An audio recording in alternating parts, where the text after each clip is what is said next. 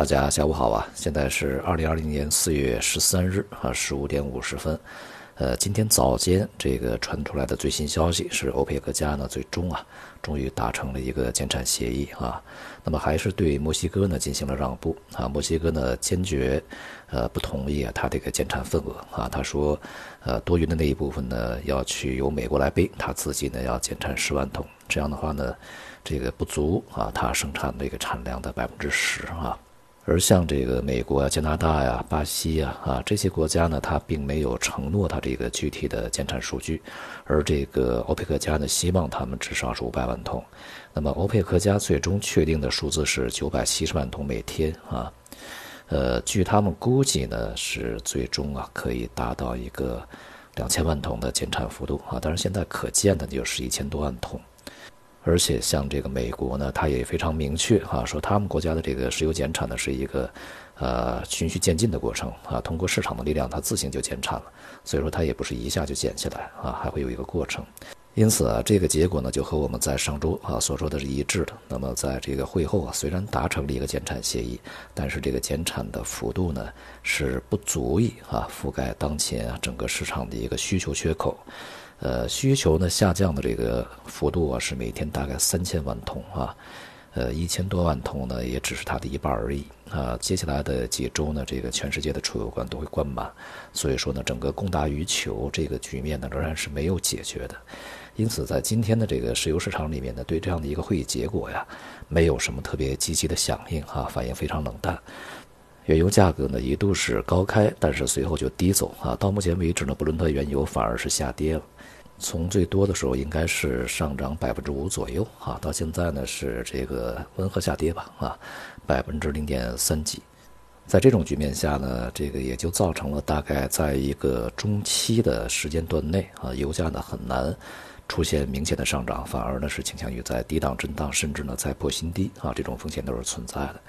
而未来呢，整个供需的一个平衡呢，呃，确确实实啊，像美国所说的，它需要一个市场本身的力量呢来去这个矫正啊。而美国呢，势必在这个过程中，呃，持续是三十美元左右的一个油价，甚至是更低二十几美元，那么美国的原油恐怕也撑不了太长时间啊，它不减产也会减产的。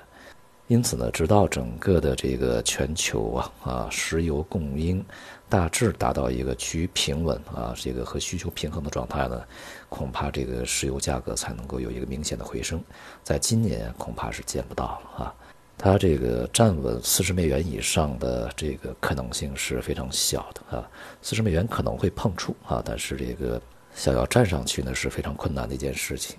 而且呢，从现在开始，这个油价如此之低迷啊，也势必会使整个全球的这个石油行业大洗牌啊。美国呀，它这个石油行业啊遭受重创是肯定的。那么接下来呢，世界能源格局将被改写啊。更长远的一些角度来看呢，这个能源格局的一些重塑啊，势必也会带来一些地缘政治的一些格局的重塑。而由此带来的相关影响啊，将比油价的波动呢啊大得多啊。当然这是后话。因此呢，在这几年啊所进行的一些博弈呢，都是一些大局博弈。从这个超长战略层面呢，是具有非常深远的意义的。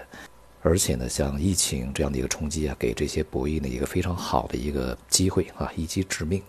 谁能抓住这样的一些机会呢？谁的胜出的这个概率就要大得多啊。今天的这个全球股市啊，只要是开盘的啊，大多也是下跌，有很多呢还是在假期当中。这个像欧洲啊啊，还有这个香港啊，都是没有开盘啊。亚洲股市里面，像日经、这个韩国股市以及中国 A 股呢，都是下跌。呃，美股的期指呢，目前也是一个下跌状态啊。从疫情层面看呢，虽然说美国的这个新增病例人数呢开始放缓啊，意大利也开始好转，但是在世界的其他地方呢，呃，也还是不太平的，而且呢，也很容易出现一些这个像美国的反复啊这种情况，尤其呢是他们现在政府和一些州也在这个急于啊恢复生产的、恢复经营啊，这种危险呢就会更大一些。那么另外一方面呢，其实还是一个经济问题啊。在前一段时间呢，就是一个恐慌性的抛售啊，抛售完了以后，当流动性缓解以后呢，这种空头回补呢，使整个市场稳定。那么接下来呢，大家会聚焦经济啊，究竟影响会有多大？那么在这周开始啊，整个全世界都会进入这个经济数据公布的一个密集期啊。目前呢，对于这个数据的预期啊，已经非常差啊。但是如果现实比这个预期还要差的话，势必会更加的加大整个市场的这个下行的压力啊。而且看起来呢，这种可能性是比较大的啊，因为三月份呢，整个的这个疫情呢，已经在外围开始蔓延啊。一些研究机构呢，对于整个的这个经济影响的一些数据的分析呢，也是基于前期的一些经验啊，并没有特别的这个大胆，或者是基于一些这个比较大的可能性啊来去统计啊，所以呢，不排除在过程中啊，这个数据大幅不如预期的可能，至少会出现一种现象，就是好坏参半啊，有的呢可能比这个预期还好一点啊，但是呢，这个接下来的这个二季度的数据可能会更差啊，因此。即便是比预期好，可能接下来也会这个变差。那么一些呢，可能就直接是比较差啊，就是好坏参半。那么也就会使整个市场的情绪呢，随着这些数据啊起起伏伏啊，导致整个市场呢是处于一个震荡的一个修正状态。而中国呢，也将公布一些重要的经济数据，包括外贸啊，包括这个零售销售，包括这个投资啊。外贸呢，现在看起来，呃，这个形势是不乐观的。我们在三月份的出口呢，主要是靠口罩和呼吸机哈这些消毒液什么的。那么其他的呢，因为外国的订单取消，呃，这个数字呢势必不会太好看啊。再加上呢，进入四月中旬以后啊，这个全世界的范围内呢，都会进入一个一季度的季报公布的密集期。企业盈利的大幅下滑呢是肯定的啊，但是究竟这个下滑的幅度有多大，恐怕这个分析师们也很难找到一个比较准确的一个估值办法。全部的这个经营啊，大多数都被打断啊，中断，这个业绩呢肯定是不会好的啊。而且最为重要的是呢，在未来啊，整个疫情什么时候过去，这是一个未知数啊，大家是看不到一个确切结束的时间，也看不到一个企业啊。它能够恢复一个正常的生产经营的这么一个时间点，因此对于未来的估值来说，哈，就是一个比较难以做出评价的一个事情。但即便是这个按照一个比较乐观的这个呃时间段去预估啊，未来的业绩呢大幅下行啊，导致这个整个现在的估值啊已经变得偏高啊，是一个大概率事情。所以说呢，市场在这种情况下也会反映一些个股啊它的一些这个波动。这样的一些因素啊，它共同作用呢，就会使市场呢处于一个低档的震荡啊、整理、这个调整的状态啊，甚至有很多市场呢可能还会呃再度下行啊，破掉前面新低都是有可能的。而 A 股呢，大概率啊也还会是在近期这个三月份吧所建立的这个区间里面进行波动啊，大致呢仍然是两千六百五啊到两千八百五。在这个区间内的预计还会有反复啊，就是首先呢下测一些低档，然后再反弹，再下测，来回这个反复啊。但是从中期的角度上来讲呢，呃，下行的趋势还是比较稳定。即便呢间货呀会有一些呃向上反弹的一些这个突出啊，比如说超过一些前期的高点呢，但是停留的时间预计不会太长啊。在这个过程中啊，预计一些板块呢会有一些炒作的阶段性的题材啊，像一些什么医药、医疗啊，因为外围的这个需求啊也非常大啊，所以说对于一些这个企业呢，可能也会带来一些提振。那么另外呢，就是一些养殖啊、农业呀，都会有一些阶段性的机会啊。但是总体而言呢，这个大多数的板块和行业呢，是处于一个比较低迷和不振的状态。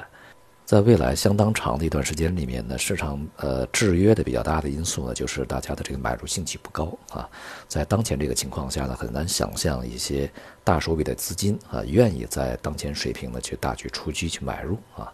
所以呢，这个场内的一些零散的资金博弈啊，不会形成什么大的一个趋势。像今天的这个成交量呢，不到五千亿啊，就也很说明问题。